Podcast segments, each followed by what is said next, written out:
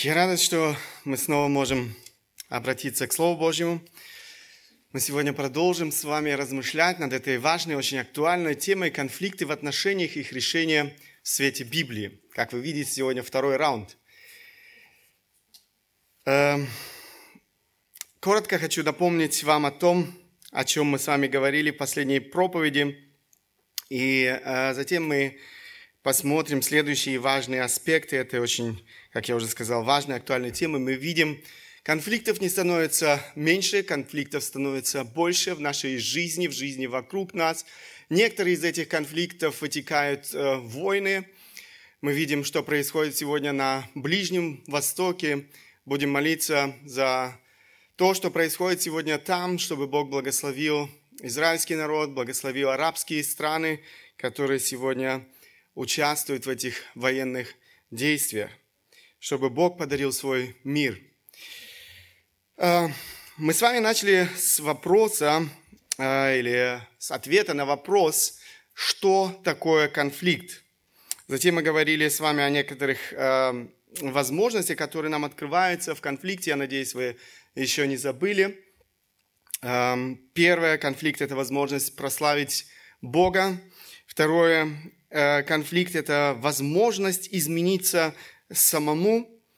Эм, нет, я пропустил одно, возрасти в познании Бога, прославить Бога, возрасти в познании Бога, затем измениться самому, помочь ближнему и, наконец, обрести опыт и мудрость для того, чтобы помогать э, другим людям, которые переживают подобное. Причины конфликтов – это был следующий аспект, на котором, э, о котором мы говорили. Э, кто не слышал первой проповеди на эту тему, очень советую ее прослушать.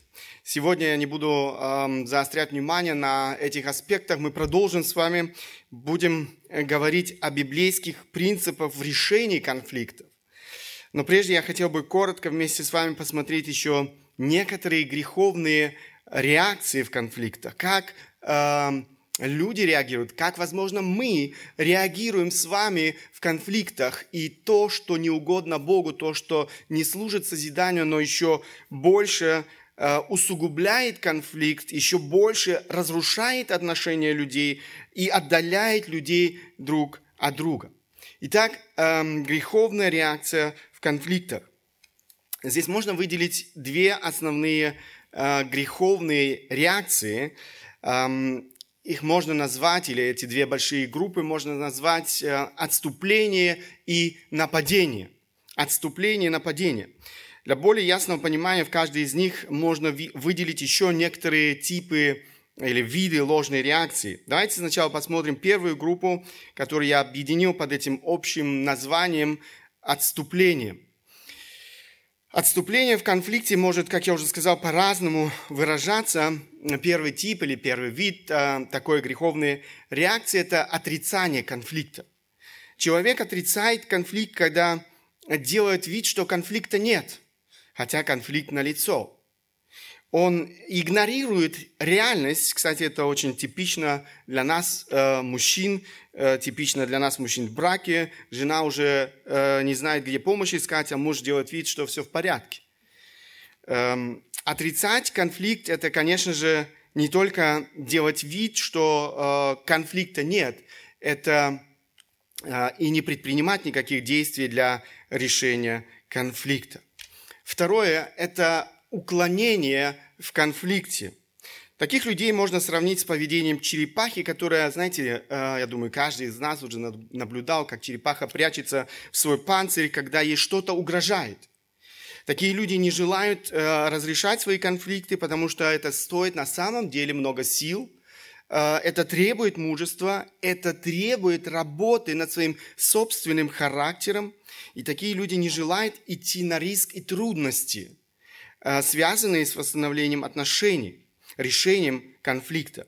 Очень часто вместо того, чтобы решать возникший конфликт, человек рвет близкие дружеские отношения, разводится с супругом, бросает работу, оставляет церковь, эм, оставляет, я не знаю, домашнюю группу, несмотря на то, что люди не проявляют открытой агрессии по отношению к обидчику, это не значит, что человек не враждует и на самом деле решил свои проблемы в отношениях с ближним.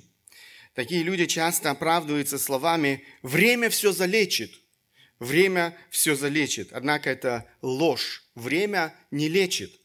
Представьте себе у человека гнойная рана на теле, а он говорит «не страшно, время все залечит».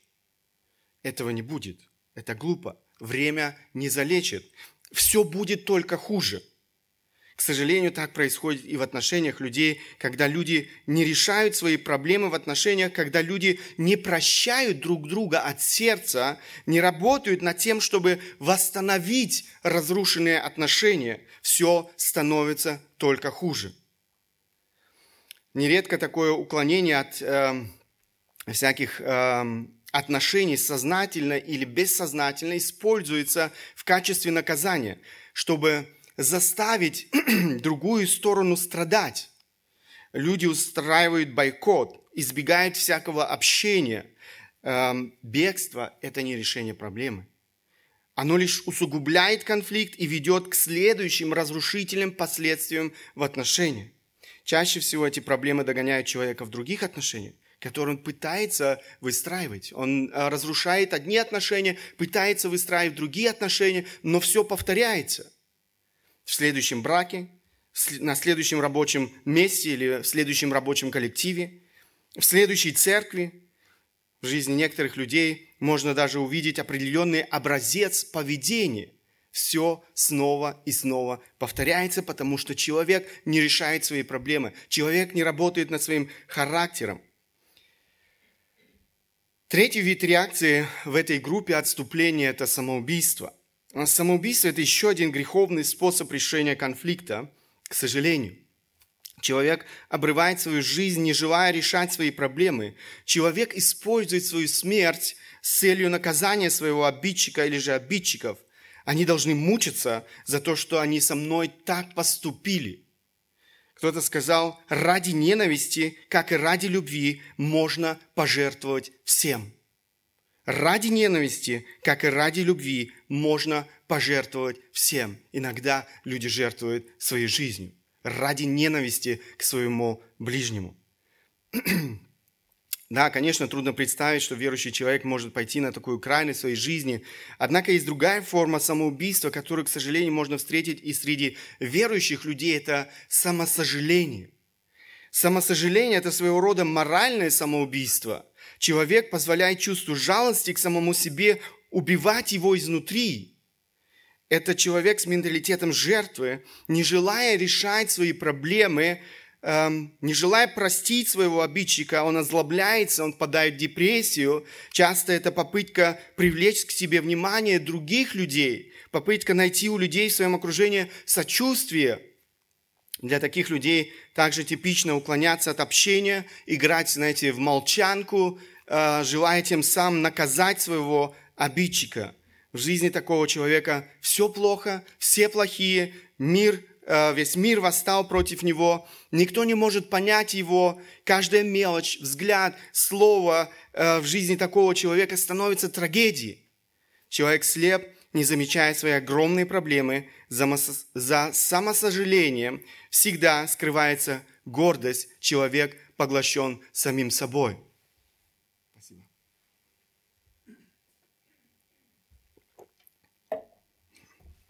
Джерри Бриджес – в одной из своих книг пишет, огорчение, обида, жалость к себе возрастают в нашем сердце и поедают нашу духовную жизнь, подобно медленно распространяющемуся раку.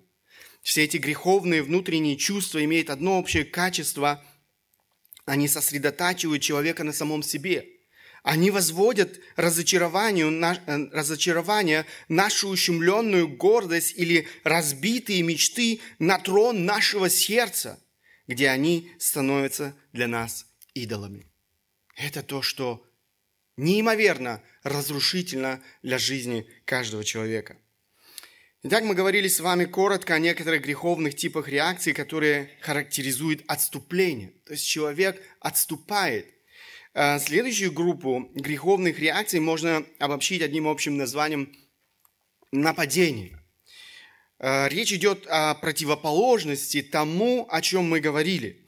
Это относится к людям, которым, которые, э, я бы сказал, хотят задавить своего оппонента, своего обидчика, э, им наплевать на всякие добрые отношения, они думают лишь о том, чтобы добиться своего, наказать обидчика, отомстить своему обидчику.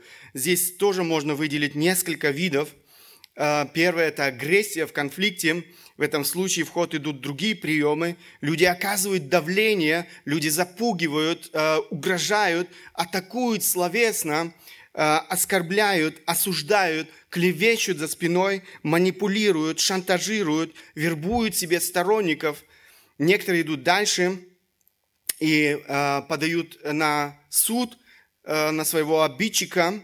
Это еще одно, скажем, еще один тип или вид Э, который выбирают люди сегодня, да, действительно, это распространенное явление и в нашем обществе.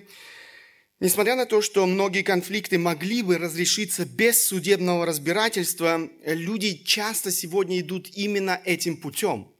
У современных адвокатов действительно очень много работы. Однако судебное разбирательство в большинстве случаев не ведут к миру в отношениях людей – и не может, э, такое судебное разбирательство не может предложить совершенно справедливое решение. Оно помогает э, в каких-то случаях каким-то образом урегулировать интересы двух сторон, но не больше. Чаще всего в судебных разбирательствах вражда только усиливается. Я мог бы сейчас приводить целый ряд примеров людей, которые подавали друг на друга в суд. К сожалению, они не стали друзьями они стали большими врагами. В доме, в котором мы живем, поругались две семьи, которые жили по соседству. К сожалению, никто из них не хотел уступать э, в конфликт. Это была действительно банальная мелочь. Э, дело дошло до суда. Дело дошло до суда. Судебное разбирательство не решило самую большую проблему в жизни этих людей – проблему вражды в их сердцах. До сегодняшнего дня они ненавидят друг друга. Если говорить о спорах, конфликтах в отношениях верующих людей, то нужно сказать, что Библия однозначно запрещает нам прибегать к существующим в государстве судебным органам. Наша ответственность решать все наши житейские тяжбы внутри церкви. И Библия очень ясно говорит об этом. Посмотрите один отрывок, который эм, мы находим в первом послании Коринфянам, 6 глава с 1 по 8 стихи мы читаем, кто смеет, э, как смеет кто у вас, имея дело с другим, судиться у нечестивых, а, у не, а не у святых, то есть внутри церкви. Разве не знаете, что святые будут судить мир? Если же вами э, будет судим мир, то неужели вы недостойны судить маловажные дела? Разве не знаете, что мы будем судить ангелов, не тем ли более дела житейские? А вы, когда имеете житейские тяжбы, поставляете своими судьями ничего не значащих в церкви. К стыду вашему говорю, неужели нет между вами ни одного разумного, который мог бы рассудить между братьями своими? Но брат с братом судится, и притом перед неверными.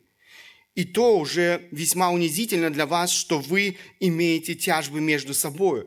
Для чего бы вам лучше не оставаться обиженными – для чего бы вам лучше не терпеть лишения, но вы сами обижаете, отнимаете, и притом у братьев.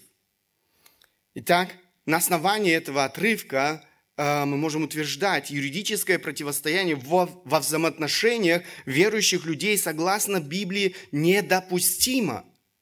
Павел говорит о том, что это немыслимо, чтобы праведные искали правды у неправедных.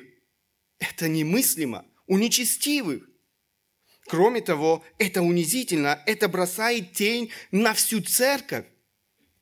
Это лишает церковь ее доброго свидетельства в этом мире и препятствует распространению Евангелия. Это порочит имя нашего Бога и Спасителя.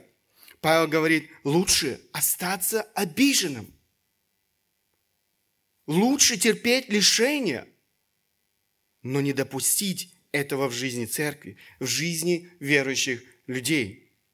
это, опять же, не говорит о том, что верующие люди, если нет никакой другой возможности решить конфликт в отношениях с неверующими людьми, не могут обращаться в суд. В некоторых случаях, как, например, защита собственных прав, юридическая помощь может быть приемлема и даже необходима. И мы читаем, например, что сам апостол Павел обращается к закону, что в определенных обстоятельствах защищать, э, он защищает свои права как римского гражданина. Мы находим этот отрывок э, в Деянии, 22 глава, 23-26 э, стих. Я не буду сейчас читать, вы можете себе записать. У нас нет этого времени, я смотрю, мы не успеем иначе закончить. В этой группе можно выделить еще один вид греховной реакции – это убийство. Э, в другой группе мы говорили о самоубийстве, здесь речь идет об убийстве. Убийство – это еще одна крайняя форма или же греховная реакция в конфликте. Я коротко коснулся этого конфликта, военного конфликта на Ближнем Востоке сейчас. Это то, что происходит там, когда люди готовы убивать друг друга, э, враждуя друг на друга. Конечно, вы э, скажете, какой истинно верующий человек способен на убийство. Однако мы забываем о том, что убить человека можно, враждуя на него в своем сердце, лелея в своем сердце гнев и презрение. В книге э, Левит, 19 глава, 17 стих мы читаем, «Не враждуй на брата твоего в сердце твоем, обличи ближнего твоего, твоего и не понесешь за него греха». Иоанн в своем послании пишет тоже очень интересные слова. «Всякий ненавидящий брата своего есть кто? Человека-убийца». Всякий ненавидящий брата своего есть человека-убийца. А вы знаете, что никакой человека-убийца не имеет жизни вечной, в нем пребывающий. Это отрезвляющие слова – в Нагорной проповеди Иисус поясняет шестую заповедь «Не убей». Эм, он поясняя эту заповедь, э, учил тому, что эта заповедь относится не только к физическому убийству, она также запрещает нам давать место гневу и мести в своем сердце, ненависти в своем сердце. Всякий человек, ненавидящий своего ближнего, не желающий простить своего обидчика, является убийцей. Мы не имеем права поливать своего ближнего грязью, мы не имеем права на сплетни и клевету. Посмотрите, это современный перевод, а, синодальный перевод, извиняюсь, я приведу здесь другой перевод, эм, он более понятен. Вы слышали, что нашим отцам было сказано «не, не убивай», и что всякий убивающий будет осужден – а я говорю вам, что всякий, таящий злобу на своего брата, будет осужден. Всякий, называющий своего брата никчемным человеком, будет судим синедрионом. Всякий, говорящий глупец, навлекает на себя наказание огнем гиены. Я надеюсь, что мы понимаем то, о чем говорит здесь Христос. Итак, все это реакции, которые недопустимы во взаимоотношениях людей, тем более верующих людей, тем более тех, кто познали Божью любовь. Это не решает конфликт, это все больше разрушает отношения людей, разделяет их э, в отношениях друг с другом. Давайте теперь посмотрим, каким же образом мы можем решать наши конфликты. Библия не оставляет нас э, Э, вот в этом важном вопросе в неведении Библия отвечает на эти или на этот вопрос. Библейские принципы в решении конфликтов. Понятно, что мы сегодня не сможем посмотреть э, все принципы, мы остановимся сегодня с вами на более общем принципе, и затем мы посмотрим э, некоторые конкретные шаги или некоторые конкретные принципы, которые помогут нам э, решать наши конфликты в наших отношениях. Как же мне реагировать в конфликте? Что мне необходимо делать? Чему учит Священное Писание? Это тот вопрос, который мы должны задавать. А, что говорит Бог по этому поводу? Самый первый принцип, который я хотел бы выделить на основании, опять же, Священного Писания, это активно работать над решением конфликта. Будь активным. Будь активным в решении конфликта.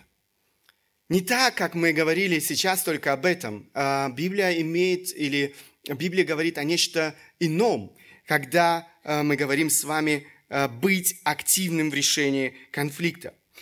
Мы призваны с вами быть миротворцами. В своей Нагорной проповеди Иисус Христос говорит, блаженны миротворцы, ибо они будут наречены сынами Божьими. Блаженны миротворцы. Кто такие миротворцы? Вы когда-нибудь задумывались, думали о том, кто такие миротворцы? Это те, кто, прилагая все усилия, стараются творить мир – Речь идет не о тех, кто пассивно ждет мира, но те, кто активно, э, те, кто активно предпринимают действенные шаги для созидания мира. Быть миротворцем значит взять на себя инициативу. Взять на себя инициативу по созиданию мира. Миротворец – это тот, кто приносит мир в отношения вражды. Это требует мужества. Это требует любви к человеку, к своему ближнему. Это требует справедливости, честности, терпения, объективности. Миротворцы, написано, будут наречены сынами Божьими. Иисус говорит о важной характеристике истинно верующих людей – они созидают мир, они борются за мир, невзирая ни на что.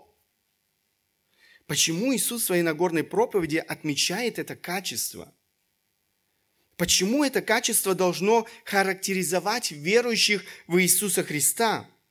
Да потому что примирение является сердцем Евангелия. Примирение является сердцем Евангелия. Созидая мир, мы подражаем самому Богу. Бог не ждал, когда, наконец, грешники одумаются и будут искать мир с Ним. Бог не пустил все на самотек. Нет, Бог берет всю инициативу в свои руки и делает все необходимое для того, чтобы восстановить мир с тем, кто отвернулся от него, с тем, кто находится, находился с ним во взаимоотношениях вражды. Павел пишет в послании к римлянам, но Бог свою любовь к нам доказывает тем, что Христос умер за нас, когда мы были еще грешниками. Бог взял всю инициативу в свои руки – когда мы были еще грешниками. Он не ждал, когда мы повернемся к Нему лицом. Бог не ожидал пассивного решения конфликта. Бог активно делает все, чтобы восстановить разрушенные грехом отношения. Причем за восстановление разрушенных отношений с грешником была уплачена неимоверная цена. Христос позволил людям издеваться над ним. Его унижали, в него плевали. Его били настолько жестоко, что после всех избиений его нельзя было узнать. На его голову одели терновый венец с острыми шипами, которые впивались в его голову. В конце концов, его распяли на кресте. Ужасная и мучительная смерть. Там на кресте Он понес на себе все грехи мира, наши с вами грехи. Для того, чтобы восстановить мир. Бог, Отец, отдал своего Сына Иисуса Христа на смерть. Смерть Иисуса Христа была необходима для примирения Бога и человека. Бог отдал своего единственного Сына для того, чтобы восстановить мир в отношениях с людьми. Читая Священное Писание, мы понимаем, что Библия не оставляет нам другого выбора. Если мы, дети Божьи, мы должны следовать примеру нашего Небесного Отца. Мы должны бороться за мир. Друзья, любовь и единство – это то, что должно характеризовать нас как церковь. Наши с вами отношения. Я приведу вам только некоторые отрывки из Священного Писания, которые очень ясно учат тому, как дорог для Бога мир в наших отношениях в Его церкви. В одном из псалмов Давида мы читаем «Уклоняйся от зла, делай добро, ищи мира и следуй за ним». Ищи мира и следуй за ним. Стремись к нему, стремись к миру. Ищи мира – это повеление. Глагол «искать» выражает здесь активное действие. Это не пассивное действие. Пассивного действия не бывает. Это то, что активно. Вы наблюдали уже за человеком, который чего-то ищет. Это требует активности. Это требует усилий. Вспомните себя, когда вы что-то последний раз искали.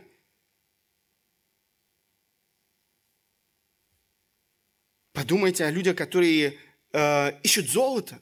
Сколько активности они прилагают к тому, чтобы найти один грамм золота. Они переворачивают горы земли и камней, чтобы найти этот кусочек драгоценного металла. Послание к римлянам Павел пишет, «Итак, будем искать того, что служит к миру и ко взаимному назиданию». И снова апостол Павел дает повеление.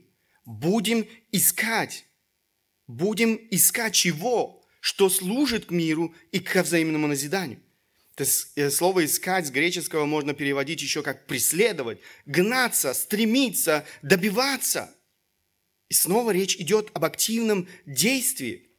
Невозможно кого-то или что-то пассивно преследовать. Преследование – это активное действие, действие, которое а стоит, опять же, невероятных сил, если мы хотим достичь своей цели. Каждый, кто уже кого-то преследовал или же был свидетелем преследования, может понять, сколько сил это стоит. Послание к фессалоникийцам. Будьте в мире между собой. Смотрите, чтобы кто кому не воздал злом за зло, но всегда ищите добра и друг другу, и всем. Снова, будьте в мире, будьте в мире между собой. Это повеление. Это не выбор, который мы имеем. Римлянам 12 глава, 16-18 стихи. Будьте единомысленны между собой. Не высокомудрствуйте, но последуйте смиренным, не мечтайте о себе. Никому не воздавайте злом за зло, не пекитесь о добром перед но пекитесь о добром перед всеми человеками. Если возможно, с вашей стороны, будьте в мире со всеми людьми. Здесь Павел расширяет, границы и говорит, будьте в мире со всеми. Это касается не только наших отношений здесь, это касается любых отношений. Разделение всякого рода неугодный Богу. Бог хочет видеть в нашей жизни единство. Посмотрите, первое послание Коринфянам, первая глава, 10 стих написано, «Умоляю вас, братья, именем Господа нашего Иисуса Христа, чтобы вы все говорили одно, и не было между вами разделений, но чтобы вы соединены были в одном духе и в одних мыслях». Бог хочет видеть в нашей жизни единство, в одном духе, в одних мыслях. Эм, это то, что хочет видеть Бог в наших отношениях. Еще один отрывок из послания к Колоссянам, 3 глава, 13-15 стихи, 14-15 стихи, извиняюсь. «Э, «Больше всего облекитесь в любовь». Я немножко сократил здесь себя. «Э, «Которая есть совокупность совершенства, и да владычествует в сердцах ваших мир Божий, которому вы призваны в одном теле, будьте дружелюбны». Посмотрите, апостол Павел говорит, там, где владычествует, э, царит мир Божий э, в наших сердцах, там будет царить и мир в наших отношениях друг с другом. Это взаимосвязано, это то, что невозможно разделить. Это то, о чем говорит апостол Павел. Чем ближе мы к Богу, тем ближе мы друг к другу. Чем дальше мы от Бога, чем дальше, тем дальше мы будем друг от друга. Послание к римлянам, мы читаем молитву апостола Павла, здесь он обращается к Богу в своей молитве и говорит, «Бог же терпение и утешение, да дарует вам быть в единомыслии между собою по учению Христа Иисуса». Быть в единомыслии между собою по учению Иисуса Христа. Дабы вы единодушно, едиными устами славили Бога и Отца Господа нашего Иисуса Христа. Посему принимайте друг друга, как и Христос принял вас в славу Божью. Павел молится о единомыслии, которому учил Христос. Там, где царит единомыслие, там, где нет разделения, конфликтов, там люди объединяются в совместном поклонении. Он говорит здесь, дабы вы единодушно, едиными устами славили Бога. Там, где нет единства, невозможно совместного поклонения. Одному тексту я хотел бы уделить немножко больше времени. Это текст, который просто невозможно обойти, когда мы говорим о нашей ответственности активно искать мира. Это послание к Ефесянам, 4 глава, с 1 по 3 стихи. Павел пишет здесь, «Итак, я, узник в Господе, умоляю вас поступать достойно звания, в которое вы призваны, со всяким смиренномудрием и кротостью и долготерпением, снисходя друг к другу любовью, стараясь сохранять единство Духа в союзе мира. Этими словами начинается вторая практическая часть этого послания. В первой части этого послания, с 1 по 3 главы, Павел подробно говорит о благодати Божьей в нашей жизни, о том, как эта благодать эм, или что эта благодать совершила в нашей жизни, о том, кем мы являемся в Иисусе Христе. Он объясняет наше призвание во Христе.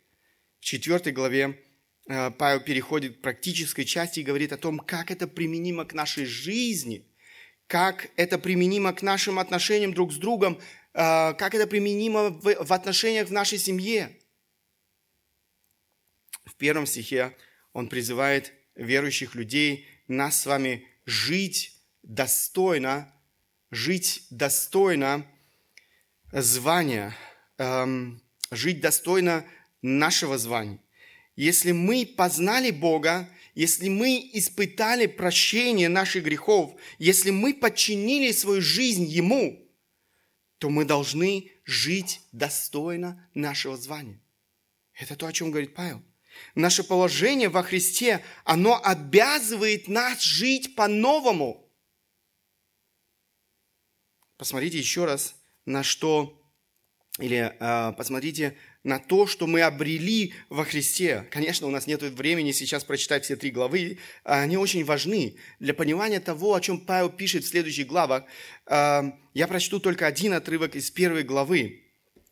Посмотрите, Павел пишет здесь, «Благословен Бог и Отец Господа нашего Иисуса Христа, благословивший нас во Христе всяким духовным благословением в небесах, так как Он избрал нас в Нем прежде создания мира, чтобы мы были святы и непорочны пред Ним в любви, предопределив усыновить нас себе через Иисуса Христа по благоволению воли Своей, в похвалу славу, славы и благодати Своей, которую Он облагодатствовал нас возлюбленным, в котором мы имеем искупление кровью Его, прощение грехов, по богатству благодати Его, каковую Он при избытке даровал нам во всякой премудрости и разумении, открыв нам тайну своей воли по своему благоволению, которую Он прежде положил в нем, в устроении полноты времен, дабы все, все небесное и земное соединить под главою Христом. Бог а, говорит о этих благословениях, и заканчивается этот отрывок, эм, дабы все небесное и земное соединить под главою Христом.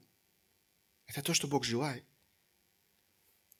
Наша, наша жизнь должна свидетельствовать о том, что мы получили благодать, о том, что благодать произвела и производит свое действие в нашей жизни. Это то, что должно быть явным. Это то, что должно быть явным в жизни верующих людей, в жизни церкви. Наши отношения с Иисусом Христом непременно должны повлиять повлиять на наши отношения друг с другом. Тогда мы будем жить достойно нашего звания. Вот о чем говорит апостол Павел, посланник Ефесянам. Друзья, если вы не имеете мир вашим, э, с вашим ближним, вы не живете в соответствии с вашим призна... званием. Вы не живете достойно вашего призвания. Нам была явлена Божья любовь. Поэтому мы должны быть любящими в наших отношениях. Нам была явлена милость Божья. Поэтому мы должны быть милостивыми к нашим ближним. Нам было явлено прощение, поэтому мы должны прощать своих ближних.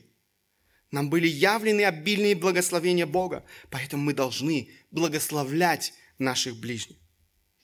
Теперь посмотрите, о чем конкретно говорит апостол Павел. В чем заключается наша ответственность? Второй и третий стих написано «Со всяким смиренно, смиренно мудрием и кротостью и долготерпением, снисходя друг от друга любовью, стараясь эм, сохранять единство Духа в союзе мира». Ключевое предложение в этих стихах – это третий стих. Несмотря на то, что в греческом языке эта фраза стоит в форме причастия, как и в русском, а, по своей функции в греческом языке это повеление. Поэтому мы вполне обоснованно могли бы перевести это предложение в форме повеления «старайтесь сохранять единство Духа». Старайтесь сохранять единство Духа. Важно понять, мы не создаем единство.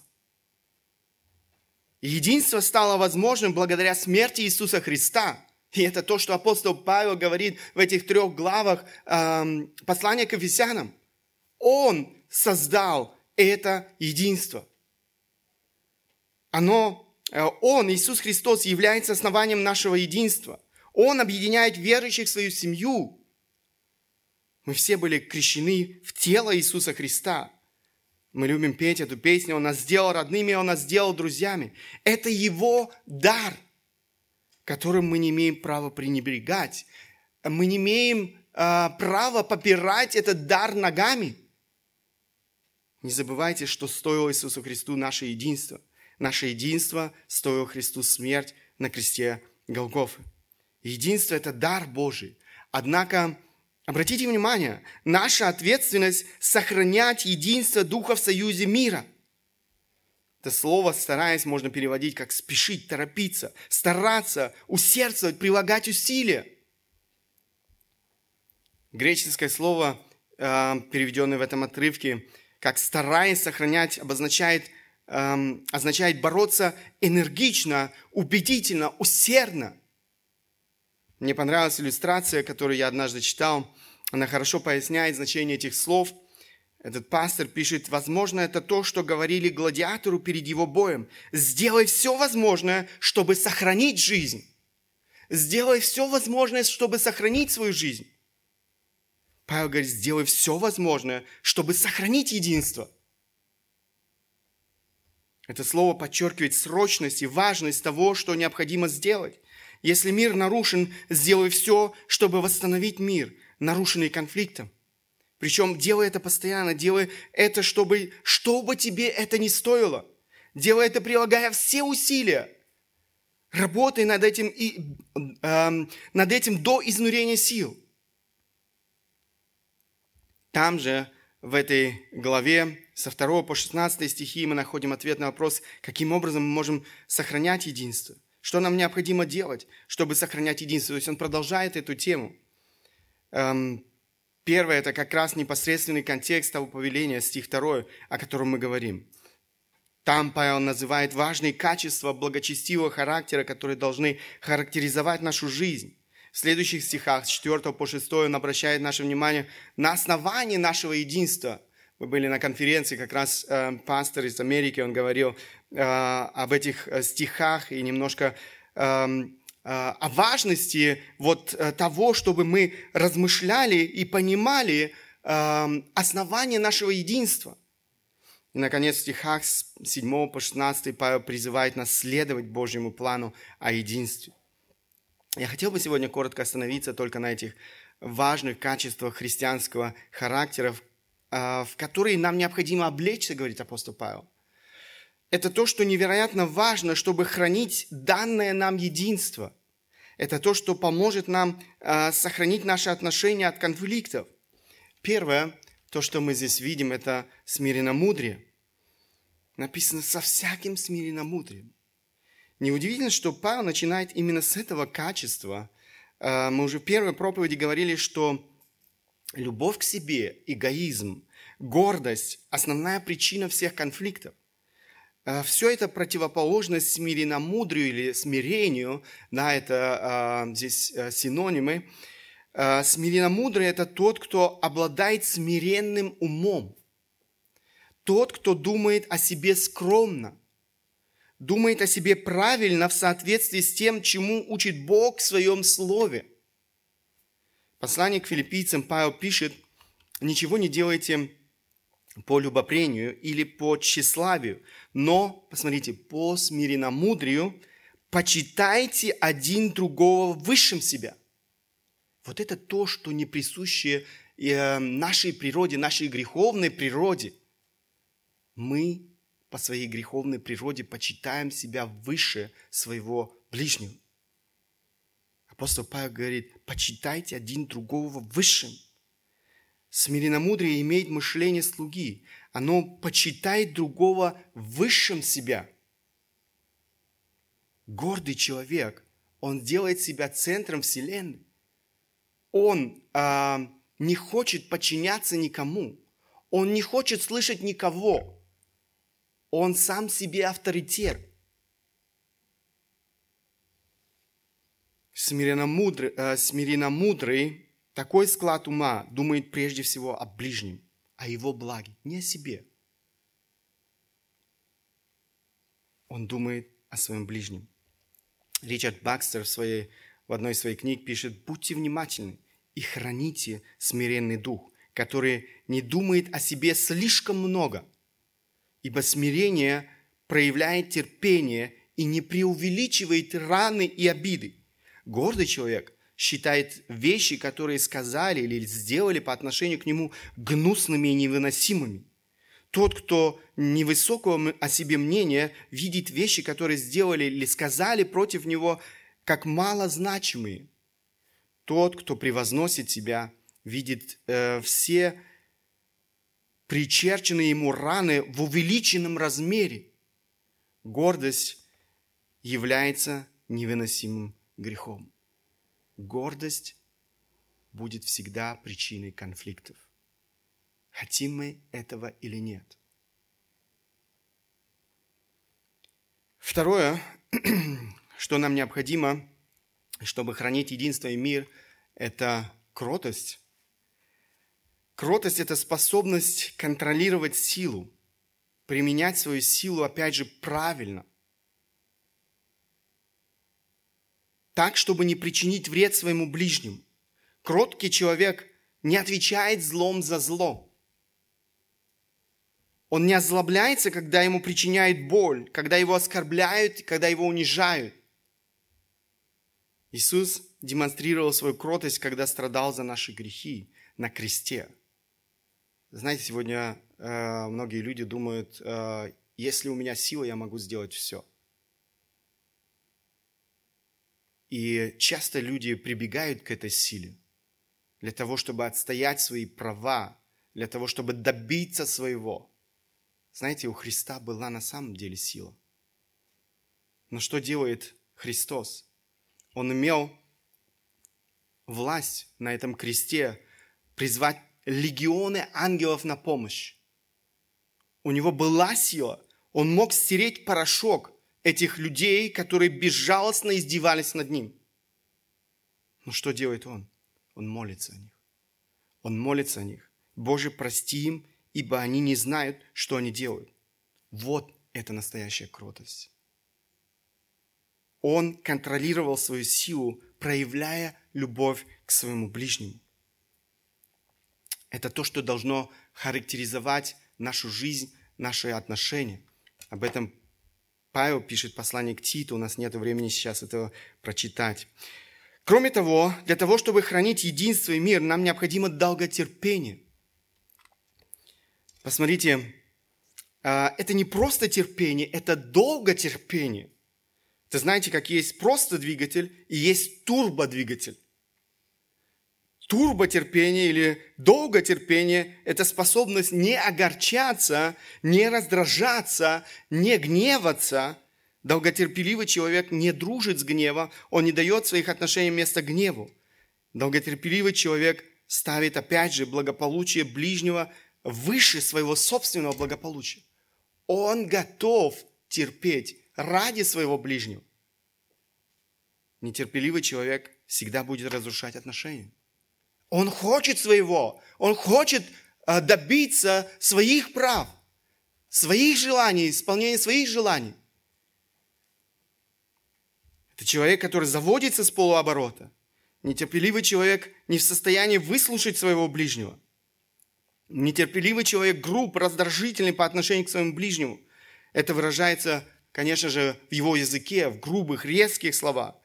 Это видно в его мимике, жестах, выражении лица злость, ненависть. Последнее, что нам необходимо, чтобы хранить единство и мир, это снисхождение в любви. Снисходя друг к другу любовью. Снисходить друг к другу любовью, это значит проявлять в любви терпение к человеку, с которым вы, возможно, не согласны. Это значит проявлять в любви терпение к человеку, когда в его характере есть недостатки, с которыми нам трудно мириться – не обязательно, что речь идет о явном грехе, хотя это тоже может быть. Возможно, человек много говорит, или он очень медлителен, его речь очень нелогична. Он говорит, и ты ничего не можешь понять. Это может быть духовная незрелость человека, его немощь. Это может быть все, что угодно. Я приведу вам пример снисхождения в любви. Подумайте, как мы снисходительны по отношению к нашим маленьким детям – мы просим ребенка убрать с пола мусор, вместо этого ребенок при всем старании еще больше размазывает грязь по полу. Что мы делаем? Спасибо. Какой ты молодец. Мы снисходительны к своему ребенку в любви. Мы не набрасываемся в гневе на своего ребенка за то, что он сделал не так, как я себе, возможно, представлял. Мы понимаем, что ему необходимо время – чтобы достичь определенной зрелости, он должен еще многому научиться. Мы снисходительны к нему в любви. Однако я часто вижу, как люди не знают снисходительности по отношению друг к другу, тем самым разрушая отношения. У них нет терпения. Они хотят получить свое, они хотят добиться своего сейчас, безотложно. Все эти качества очень важны для единства и мира. Все эти качества образуют своего рода духовный иммунитет, который нам всем просто необходим. Духовный иммунитет, эм, который помогает нам правильно реагировать на враждебность в конфликте, э, в любых отношениях. Если мы действительно имеем эти качества и возрастаем в этом. Друзья, у нас нет другого выбора. Наша ответственность бороться за мир, независимо от того, виновен я в конфликте или нет, жертва я или же обидчик. В Евангелии от Матфея мы читаем слова Иисуса Христа, которые побуждают меня к активным действиям в случае, если мне нанесли обиду, против меня согрешили. Знаете, как я уже сказал, некоторые люди отворачиваются, вместо того, чтобы решать проблему, они отступают. Библия говорит, это не решение проблемы, это не решение конфликта. Посмотрите, апостол, э, Иисус говорит, если же согрешит против тебя брат твой, пойди и обличи его между тобой и им одним. Если послушает тебя, то приобрел ты брата твоего. Если согрешил, что нам нужно делать? Пойти к нему, решать свои отношения с человеком, не отступать. Как-нибудь, как-нибудь, все заживет. В другом месте Иисус побуждает меня сделать все, чтобы примириться, если я знаю о том, что мой ближний имеет что-нибудь против меня. Посмотрите, опять Евангелие от Матфея, 5 глава, 23-24 стихи. «Итак, если ты принесешь дар твой к жертвеннику, и там вспомнишь, что брат твой имеет что-нибудь против тебя, оставь там дар твой перед жертвенником, пойди прежде, примирись с братом твоим и тогда приди и принеси дар твой. Посмотрите, этот стих указывает на важность и срочность решение конфликтов. Иисус говорит о том, что мы не имеем права откладывать решение конфликтов в долгий ящик. Мы не имеем права откладывать его на потом, на завтра. Это то, что не терпит отлагательства. Оставь твой дар. Оставь твое служение. Оставь твое поклонение Богу. И поторопись примириться с твоим ближним. Это то, о чем говорит Христос. Если ты знаешь, что кто-то что-то против тебя имеет, конфликты необходимо решать как можно быстрее. Христиане должны осознавать важность единства. Мы все принадлежим к одному лагерю, мы все играем в одной команде, и поэтому не имеем права пренебрегать миром и единством. Представьте себе футбольную команду, в которой нет единства. В этой команде есть игроки, которые препятствуют игрокам своей же команды забить гол в ворота противника. Кроме того, а, а, они играют на стороне противника, пытаясь забить гол в свои собственные ворота. Вы видели такие футбольные команды? Или представьте себе военные действия. Хотели бы выступать на стороне армии, в которой нет единства, в которой солдаты вступают в противостояние друг с другом, причиняют друг другу раны, убивают друг друга. Одно из важных условий для победы – единство. Друзья, мы, верующие в Иисуса Христа, играем в одной команде. Мы сражаемся в одной армии. У нас у всех один враг. И апостол Павел говорит об этом в послании к Ефесянам. У нас нет времени сейчас уже читать эти стихи. Апостол Петр также говорит об этом. Мы эм, подошли к концу нашей проповеди. Я хотел бы, чтобы каждый из нас испытал свои отношения с ближним. Люди, которые окружают тебя на работе, твои соседи, твои близкие, родные в семье, другие люди и, конечно же, твои братья и сестры в церкви. Есть много верующих людей, которые очень высокого мнения о себе, они думают о себе как о весьма духовных, благочестивых э, людях. Они могут знать Библию, цитировать Библию, э, даже наставлять других, но они не замечают, что они слепы. Их нисколько не беспокоит, что в отношениях с ближним у них нет мира – что они несут в отношении людей разделение, неустройство, раздоры, конфликты. Там, где конфликты невозможно игнорировать, они всегда могут себя оправдать. Друзья, я не знаю, какую Библию мы читаем. Моя Библия определяет духовность и благочестие иначе. Апостол Павел очень ясно говорит, какие плоды, какие плоды определяют жизнь истинно эм, верующих людей, жизнь духовных людей, э, людей, чья жизнь подчинена Духу Святому. Посмотрите, апостол Павел говорит, плод же Духа, любовь, радость, мир, долготерпение, благость, милосердие, вера, кротость, воздержание. Это то, что определяет человека, исполненного Духом Святым. Он исполнен любви в первую очередь. Любовь исключает всякую вражду и ненависть. Там нет места ненависти. Там царит мир, мы читаем здесь дальше радость, долготерпение, благость, милосердие, вера, кротость, воздержание. Воздержание или самообладание – это не просто сила воли, но способность с помощью э, силы Божьей одерживать верх над своими эмоциями и желаниями.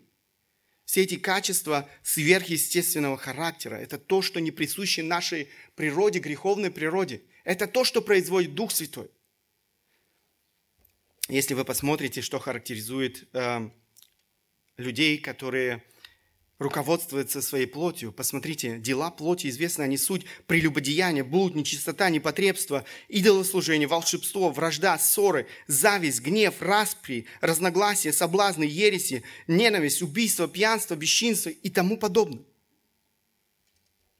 Предваряю вас, как и прежде предварял, что поступающие так Царствие Божие не наследуют. Посмотрите, что характерно для человека, который руководствуется своей плотью в отношениях с ближним. Вражда, я выделю некоторые, ссоры, зависть, гнев, распри, разногласия, ненависть. Это все то, что касается отношений с людьми. Эти качества в одном ряду с прелюбодеянием, блудом, э, убийством, пьянством и другими мерзкими грехами. Обратите внимание на предостережение Павла. «Предваряю вас как и прежде предварял, что поступающий так Царствие Божие не наследует. Еще один отрывок. Эм, это еще одна характеристика людей неверующих, где апостол Павел перечисляет некоторые э, качества, которые характерны для неверующих людей, для людей, не знающих Бога. Посмотрите, и как они не заботились иметь Бога в разуме, то предал их Бог превратному уму, делать непотребство. Так что они исполнены всякой неправды, блуда, лукавства, корыстолюбия, злобы, исполнены зависти, распри, убийства, распри, обмана, злонравия или недружелюбия, злоречивы, клеветники, то есть те, которые поливают тебя грязью за спиной, Бога ненавистники, обидчики, самохвалы, горды, изобретательны на зло, непослушны родителям, безрассудны, вероломны. То есть человек ненадежный, человек, на которого нельзя положиться. Он смотрит тебе в лицо и врет. Нелюбив, э, нелюбовны. Э, они не могут, э, в их жизни нет любви, настоящей любви. Непримиримы, немилостивы, Заметьте, здесь мы находим как обидчика, так и не, э, человека, который непримирим, то есть не желает мира, не хочет мира, не, э, э, не идет на мир. Они знают праведный суд Божий, что делающие такие дела недостойны смерти, однако не только их делают, но и делающих ободряют. Друзья, речь снова идет о людях, которые, которых ожидает страшный суд Божий. И в 18 стихе немножко э, раньше апостол Павел говорит, ибо открывается гнев Божий с неба на всякое нечестие и неправду человеков, подавляющих истину неправду. Бог говорит и предупреждает о суде. Братья и сестры, что характеризует сегодня вашу жизнь, ваши отношения с ближним? Если вы подчинили вашу жизнь Богу, тогда ее должны определять плоды Духа Святого. Истинная духовность всегда будет открываться в наших отношениях друг с другом. Истинная любовь к Богу всегда будет выражаться в безусловной, жертвенной любви к ближнему. Библия не оставляет нам выбора. Мы призваны быть миротворцами. Это то, что должно характеризовать жизнь каждого истинного верующего человека. Как мы можем быть миротворцами, нести мир людям, которые не знают Бога, когда этого мира нет в наших отношениях друг с другом? Мы не имеем на это права. Наша ответственность – бороться за мир. Наша ответственность – приложить все усилия, сделать все возможное и невозможное, чтобы восстановить разрушенный мир в отношениях. Наша ответственность – любить друг друга так, как Христос возлюбил нас. Это то, что прославляет Бога. Это то, что делает наше свидетельство в этом мире невероятно ярким. Друзья, я хотел бы ободрить нас не пренебрегать Словом Божьим. Если Бог тебя обличает, не пытайся себя оправдать. Исповедуй свой грех пред Богом. Сделай все, чтобы восстановить нарушенные отношения с твоим ближним. Да благословит нас Бог в этом. Аминь. Станем по возможности, я хочу обратиться к Богу в молитве. Господь, я благодарен Тебе за то, что Ты оставил нам свое слово. Ты говоришь к нам сегодня, к нашим сердцам. Ты тот, кто пришел в этот мир для того, чтобы восстановить наши отношения – восстановить разрушенные грехом отношения с человеком. И я благодарю Тебя, Господь, за то, что Ты взял эту инициативу в свои руки. Я благодарю Тебя, Господь, за то, что Ты из любви к нам отдал свою жизнь, страдал за наши грехи на этом ужасном кресте. Я благодарю Тебя, Господь, за то, что Ты сделал возможным этот мир между Тобою и человеком. И я благодарю Тебя за каждого, кто познал этот мир в этих отношениях с Тобой. И я прошу Тебя, Господь, чтобы Ты подарил эту благодать в нашей жизни, в наших отношениях друг с другом, чтобы мы стремились к этому миру, чтобы мы созидали этот мир, чтобы мы, Господь, боролись за этот мир. Это то, что Ты желаешь, Господь, для нас. Сохрани нас, Господь, от того, чтобы мы разрушали наши отношения, наши отношения друг с другом. Я прошу Тебя, Господь, помоги нам действительно следовать Твои, э, Твоим повелением, Господь, исполнять Твою волю в нашей жизни, прославить Тебя э, своей жизнью и стать благословением еще для многих людей в нашем окружении. Мы просим Тебя, Господь, во имя Сына Твоего Иисуса Христа. Аминь.